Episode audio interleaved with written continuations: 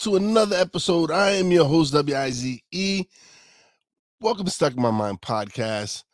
Uh, y'all ready for an awe-inspiring conversation? I, my next guest has a remarkable story. Uh, I'll let her tell it because it's it's just amazing. Welcome to the show, Jen Drummond. Woohoo! Thank you for having me. Super Oh, the- excited to be here. I'm so excited as well. Thank you for being a guest. Yes, my Oh. pleasure. All right, so let's just jump right into it, right? So your stories is is incredible. Um, can you share that moment of that car accident that you had in 2018 and how it really reshaped your, your outlook on life? Yes, the car accident is the line in the sand for me for sure. So, I mean, I was doing life fine. I had a thriving business that I hired myself out of a job. I was a mom to seven kids. They were all doing well, but I was definitely at one of those plateaus, right? That you're like, man, I wish I could do more, but I just want to be available for everybody. So if I do more, then am I ready to like help if somebody needs it? And 2018, December 18, I get into a horrific car crash that should have taken my life and thankfully didn't. And I remember getting home from that accident thinking, man, I need to do life differently. Like, there's no reason for me to put my life on hold so that I can be on call for everybody else. I should be able to do my life and help others with theirs, but not instead of doing mine. Does that make sense? Yeah, so so it kind of it inspired you to be you. Like it, it kind of Yes, it- it it- did. It gave like it made it like I was no longer afraid of what people would think of me. Because I'm like, shoot, you're all gonna die too. So who cares if you think of me like that's crazy? Whatever, we're all gonna end up dead at some point. So it is what it is. I was now afraid of what happens if this is my last day, my last year, my last week, my last whatever on life. Like I want to experience this world. I want to see things. I want to try things. I want to do things. And I realized like I don't get to choose when I die, but I sure get to choose how I live. And I wanted to start choosing to live a lot more than what I was. So so how did the idea of climbing Mount Everest come about? Yes. So crazy story. So the accident happens. I'm alive. 2019 becomes this year of like question, right? Like I start having this big bucket list of all the things I want to do, see, experience, become, try. And it's going to take me four lifetimes, I'm sure, to be able to get through this list. But I had all these things going on this list. And then in 2020, I was turning 40. So I went to look over my list. I'm like, I want to do something epic for my 40th birthday. And when I looked over the list, climb a mountain was on there. I'm like, you know what? I'm going to climb a mountain for my 40th birthday to launch this next decade into significance. Yes, but when people usually decide to climb a mountain, they mm. don't decide to climb. They don't decide to climb Mount Everest. I know, I know. So I live in Park City and I have friends that are mountaineers. And I asked them, like, if you could climb one mountain in the whole world, what would it be? And actually, the mountain that came back to everybody was a mountain named Ama Dablam, this gorgeous mountain in Nepal. All of us listening would know it if we've ever watched a Paramount Pictures movie. Okay, Because it's the mountain on the Paramount Pictures logo that's surrounded by stars. yeah. and um, it means the mother's necklace. So I'm like, oh, that's a perfect mountain. I'm going to climb that. Well, I'm training. COVID happens. Now I'm a homeschool teacher to all my children. And one day, one of my kids is struggling with his math homework. I'm like, listen, buddy, we do hard things, right? Giving him the proverbial parent pep talk. And he looks at me and he goes, if we do hard things, why you climbing a mountain called I'm a Dumb Blonde instead of a real mountain like Mount Everest? Wow. honey, it's Ama Dablam. Not I'm a dumb blonde, but thank you. Finish your homework. We'll look at Everest. And so he did, and we did, and then he went to bed. And then I thought about it. I'm like, you know what? We live once. Why not Everest? If Everest is the hardest mountain in the whole world to him, I'm going to climb it and show him that whatever Everest is, we're capable of climbing. So there So- you go. That's how it became Everest. So when did the goal of becoming the first woman to climb the seven second summits came into play, and what drove you to accept that challenge? Yeah, you know, I tell you what, COVID has done numbers on all of us. And to me, it upped all my goals to the nth degree. So I called this coach about training for Everest. And he's like, Yep, I can get you ready. And he gives me this book about becoming an uphill athlete because I was always an athlete, but I wasn't particularly an uphill athlete. So the book comes in the mail. I start reading it. And the front of the book, there's a lady who wrote the foreword that got a Guinness World Record for doing something in the Alps. And I just remember mm. thinking, I could have done that. Like I can suffer. And in fact, if I got a Guinness World Record, my kids would think I'm the coolest mom in the whole world because this homeschooling thing, I'm not cool. My kids do not like me right now. This is not easy. And so I was like complaining to my coach. He's like, "Oh, don't worry, I'll think of something. I'll think of something." I'm like, "Okay, Alan, think of something, but listen. I'm not growing pumpkins speed eating hot dogs, like growing crazy fingernails to get in this record book. I want to do something cool. And he's like, I'll think of something. So a few weeks later, he calls me back and he's like, Jen, I've got the perfect world record for you. I think you should be the first woman to climb the seven second summits. I'm like, what?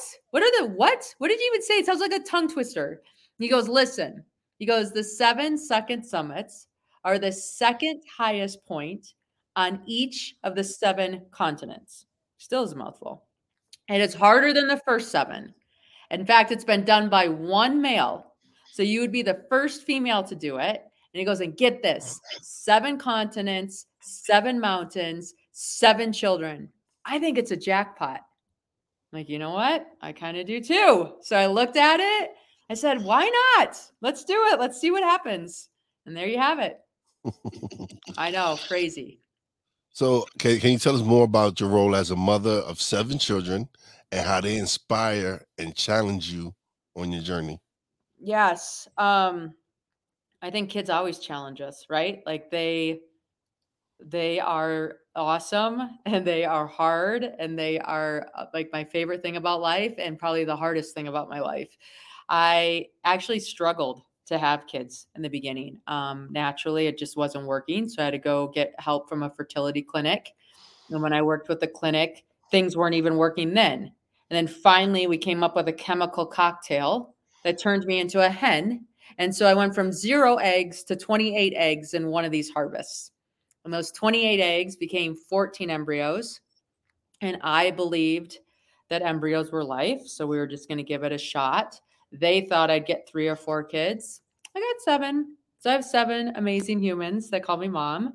Um, and I love them, but they definitely, you know, like I finished this world record in June 1st of 2023. I'm feeling pretty good about myself. This was a big undertaking. I get off the airplane at the airport. My son gives me a hug and he's like, Good job, mom. I'm like, Thanks, honey. He goes, Mom, you have bad breath. I'm like, thanks, honey. I've been on a plane for 12 hours. Yes, I probably do. But like they just keep you humble and they keep you curious and they keep you inspired to do life because you know they're watching. Yeah, yeah. They um kids are brutally honest. Yes, they are. Brutally honest. Yes. I have some grand I have a grandson, Bryson, and he would let you know. He and and he'll he's he's just turned he's just turned three. Oh, and he is he is uh, a handful, but he is very smart, and he and he'll let you he lets me know if I stink or whatever. yes. they do. They do. They're awesome. So so you're the host of the uh, Seek Your Summit podcast. What themes and stories do you aim to explore on your show, and how do they relate to your mission? Yes. So my show is called Seek Your Summit um, appropriate because I'm always climbing a mountain, right? And I think everything is a mountain in life. That so it's a good metaphor to follow. So whether you're climbing physical mountains or metaphorical ones, the episodes can help. And I really highlight stories of success and then how those people have turned success into significance. So I think we all are on a pursuit. We define success differently. We have different goals, different ideas, different ways of doing life. And you know, it's just fun to have a podcast and talk to people and realize, okay, that's a thing. I totally get it. I love it that that's your thing. So yeah. Oh no, I I, I love doing my podcast. This is um I guess this you can say this is my summit. Like I didn't this was my challenge. I didn't know I wasn't in media. I wasn't into creating content like that. And I challenged myself to to launch the podcast and originally I was going to do a sports podcast, Okay. and it was it just wasn't meant to be. Okay. And when I when I decided to go into more conversation pieces and and interviewing people like yourself that have amazing stories, it was like, all right, this is what I want to do. yeah. And it's just been a blessing to be able to record my podcast for the last three and a half years. And I'm I'm just having such a great time doing it. I know it's so fun. And we get better at it, right? It's funny if I go back to my beginning episodes, I'm like, "Oh my gosh, this is crazy." like what? And now I look at it, I'm like, "Okay, at least we're seeing improvement. At least there's improvement." And I think a lot of people always compare, right? The and we forget like you go back to the beginning days. Go back to the beginning days of Seinfeld. Go back to the beginning days of anything that you like and you're going to see, "Oh, wow, it wasn't that awesome in the beginning. It's something that evolves and becomes and it's fun to be on the journey of it." No, yeah, you're absolutely right. It's um it was something my nephew was when I started my nephew and everything, and he was like, No, let's just keep recording until we get better. And I was like, No, I want let's re- let me release this first episode because I just wanted to show where I started at. Wanted to show the growth from where I was at then to where I'm at now. And it's uh, it's night and day. And Oh, yeah. with every episode I improve. Hope I, I at least I hope I improve with every episode. But yeah, it, you can tell from my first, even my first hundred episodes to where I'm at now, it, you can just tell the growth, and you can see that I'm gaining more confidence with each episode. Yeah. That's awesome. So okay, all right. So um, in your journey from success from success to significance, what advice would you give individuals seeking to make a similar transition in their own lives? Um there's a few things. Definitely think that if you have a big goal, you need a big team. So I learned this from mountaineering and I talk about it in my book Break Proof. Seven strategies to build resilience and achieve your life goals. Where we went to climb a mountain in Pakistan and not a lot of people climbed that year because of COVID still and things like that. Not everybody got permits. And it was a big mountain that we didn't have a big enough team to set the ropes, to put up the tents, to do all the different pieces. So everybody was doing more than their share of the work, making them tired, making it a lot more dangerous to climb and all these other things. So on one of the mountains, I turned around. I'm like, you know what? This is not how it's supposed to be. My life's at risk. It doesn't make sense to continue. And it was just this good example in life that if you have a big goal, it's going to take a big team to make that goal happen. And if you're starting to run out of energy in your life, but you want to achieve X, Y, or Z, like one of the first things I encourage you to do is look around and be like, who's helping you? Who's helping you lighten the load so that it's easier for you to get to the top of the mountain? Why do they have Sherpa? They have Sherpa on the mountain so that I don't have to carry all my own gear up the entire thing. Those guys are trained to carry gear. If I didn't have a Sherpa, it'd be a lot harder, it'd be a lot slower, and take a lot longer to climb some of those mountains. And so when you have a goal, who's your Sherpa? Who's helping you get to the end and keep that energy where you need it to be so that you reach the summit? You mentioned your book. What Mhm. motivated you to become an author, and what key messages or lessons does your book convey to your readers? Yeah. Um, so after my third climb, a friend of mine who is an author said, You should write a book. These stories are fascinating. And I love hearing them. And I'm not even a mountaineer. And he goes, And if you write the book and take out lessons from the different climbs that other people can use, now you're going to be able to help them climb their mountain. And like we talked earlier, I'm big on turning success into significance. So if I climb a mountain, fantastic. But if I can teach you some of the things that I learned while I climbed that mountain, now I get to help you. And that changes that success to something more. It makes it significant because it empowers others. So I I take you to the seven different mountains and I take you on a little adventure within each mountain. And then I extract the lesson that I learned that helps you apply it to your own life to make your own summit. So, so your desire to inspire others is evident. Can you share some of the most powerful stories of individuals you've inspired to reach their own summits? Yeah. So one really cool experience that I got to be a part of was I failed K2 the first time, right? Like I turned around. Unfortunately, we had a teammate on our team die in an avalanche. And so I had the choice to either continue up the mountain or to come back down and take care of my team. And I gave up the summit that year. I said, no, who I am as a person is more important than what I achieve. I want to come down and take care of my team. So I do that. I come home, I train for K2. I need to go back in 2022. And about three weeks before I leave for the climb, I get a phone call from an individual that's interested in joining our team, doesn't have the resources to make it happen, and is wondering if I can help. I'm like, for sure, I can help. I actually have some of this stuff extra, and it's easier for me to buy gear in the US than it is for you in Pakistan. So I fly over to Pakistan to climb K2 for the second attempt. I summit, and then 30 minutes later, an individual from Pakistan stands on top of his country's prized peak and summits the mountain, which guarantees him a job in mountaineering for life. Right. And it's one of those things where if we are attentive in pursuing our goals and we share that with the world, then it lets the world know what we're doing, how we can help, and how we need help.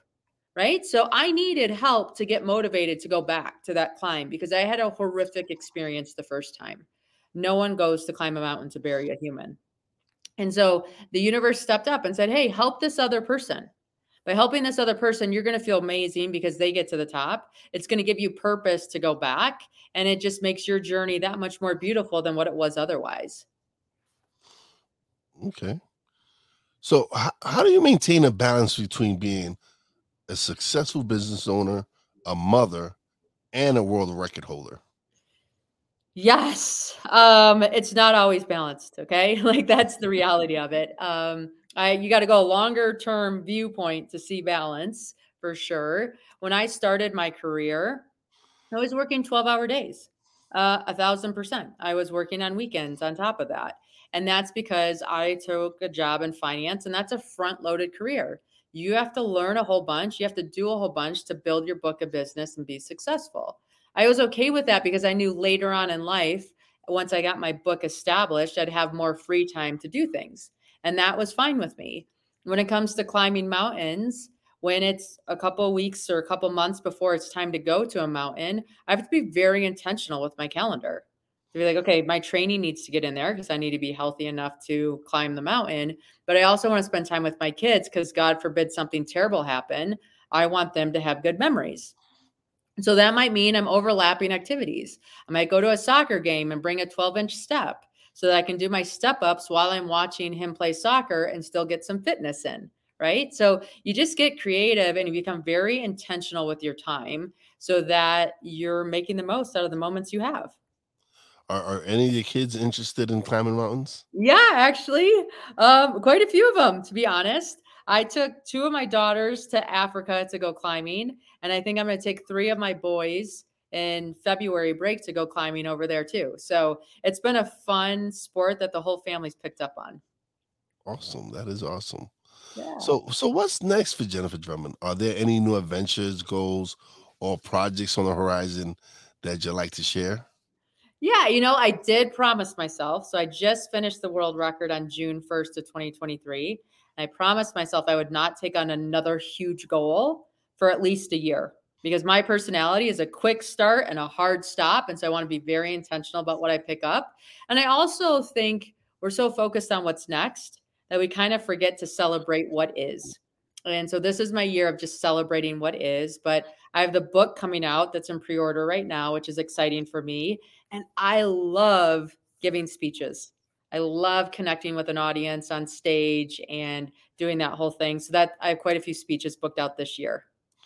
So is that that is that something that has come about because of the mountain climbing? Is it something that you had intended to do? One, did you want to do public speaking? You know, I didn't really even think about it. Like what I I got into the um the mountain climbing, and then because it's climbing summits, and a mm-hmm. lot of companies have summit events or their yeah. annual summit, it just lined up. And I did a speech for a company, and I loved it. I'm like, oh my gosh, this is so much fun. I want to do this again, and I keep getting hired, so life is good. I, I, I, would say it is. I wouldn't keep hiring. I'm going to take the job. Yeah. Yeah. Yeah. Yeah. Yeah. Call me up. I'm in. so your desire to inspire is is significantly clear. What are the what is the keys you what are the key ways you believe people can find and embrace their own paths to a significant significant life? Know, I think it's being uh, allowing time to reflect and say, okay, what was good about this day? What was bad about this day? And not necessarily judging yourself, but just allowing you to structure your day so you have more things that you like doing and you spend less time doing things you don't like doing. And then just checking in. Um, one of the concepts that I talk about in the book is sometimes the goal isn't the goal. I once took on this pursuit to get my private pilot's license. I went on a private plane. It was an amazing experience. I was like, I want more of this. I want to get my license so I can afford to do this. So I go to get my license and I was like, oh, I actually don't really like this that much. The entire time I'm in the air, I'm scanning gauges for something going wrong. And then I'm scanning the environment where I would land the plane if something went wrong. And then for two seconds, I'm like, oh, this is actually really pretty. And then I'm back to what happens if the gauges go wrong? Where do I land if the gauges go wrong? And when I would come home from lessons, I would start scanning my home environment for things that were wrong and weren't going well and whatever. And that just wasn't good for my personality. And so I decided, you know what? I don't think this is going to work. And so I let it go. And it's okay to let it go. At least I know. I don't have well, to. You attempted, yeah, you attempted it, and you and you you found out it wasn't for you. There are yeah. things out there that you might want people might want to attempt, and when they do, they realize, okay, this is not what it's cracked up to, what I thought it was going to be in my head. Yeah. And it's okay for at least I attempt that. That's the thing. At least you made the effort and you can tell yourself, hey, at least I went and I I, I went and tried to get my to, to get my pilot's license. And it was a lot of stuff that I yeah, because I can imagine having to pay attention to gauges, wanting to see the view and everything. And it's it's just I can I can imagine it could be difficult. It could be actually be yeah, very stressful. I would, I would be, me personally, I would be afraid. So, but, yeah, you know, you live and learn, right? But that's part of just being curious about life and allowing yourself to have the experience. And if you like it, great. And if you don't, great. All of it's great. It's all feedback to let you know what to do next. Yeah. Yeah. Uh, Again, it's the it's the fact that you attempted and you realize, like, okay, yeah, this is not what I want and you moved on from it. So the mountain climbing and everything. What what are um keith like what are things that people like you've learned from mountain climbing that you feel that you, you you've adopted you've adapted to to business? Okay, yeah. So one of the lessons that I learned when I went to climb Everest I thought for some reason that you started at base camp and then you just climbed all the way up to the top and then you came back down. Well, actually, you do this thing called acclimatizing, which means you'll climb up to camp one or camp two, and then your body's going to fail you because there's not enough oxygen in the air and you're not acclimatized to be able to operate in that lesser oxygenated environment. You're going to go to wherever that point is, maybe eat lunch, try to spend a few minutes there, and then you're going to hike back down to base camp.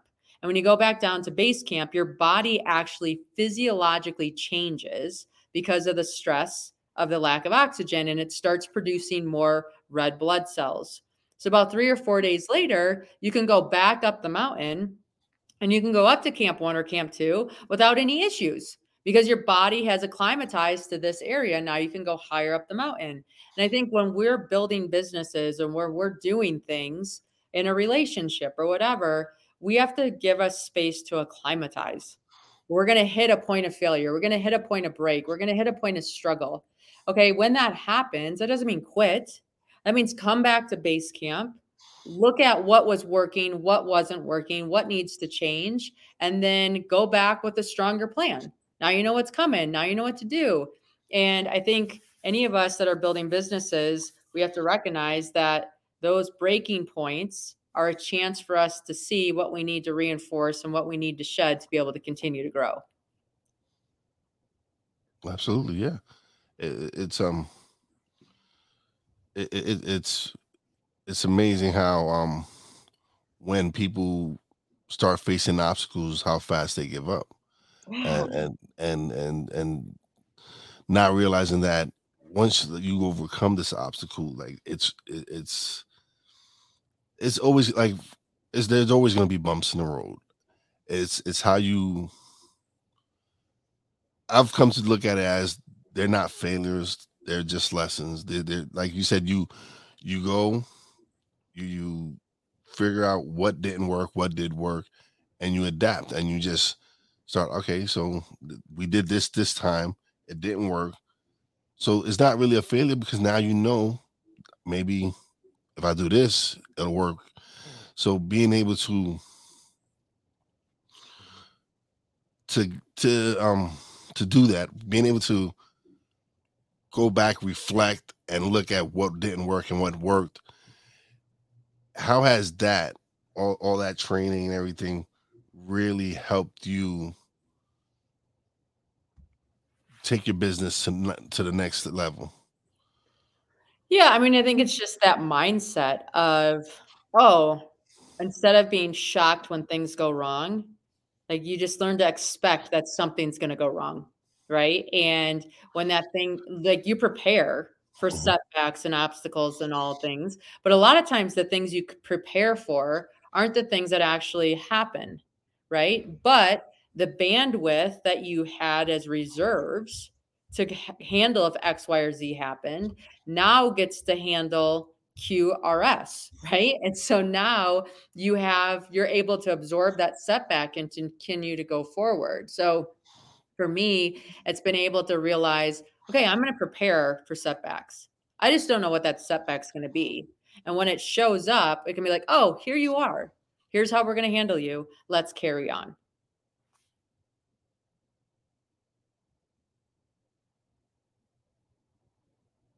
Oh, did we freeze?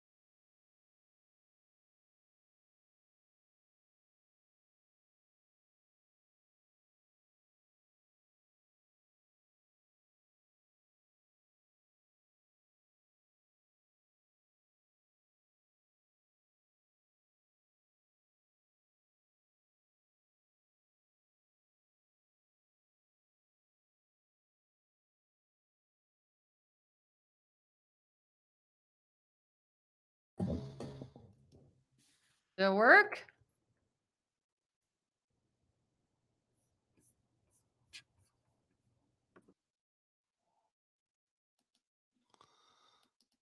Come on. Uh.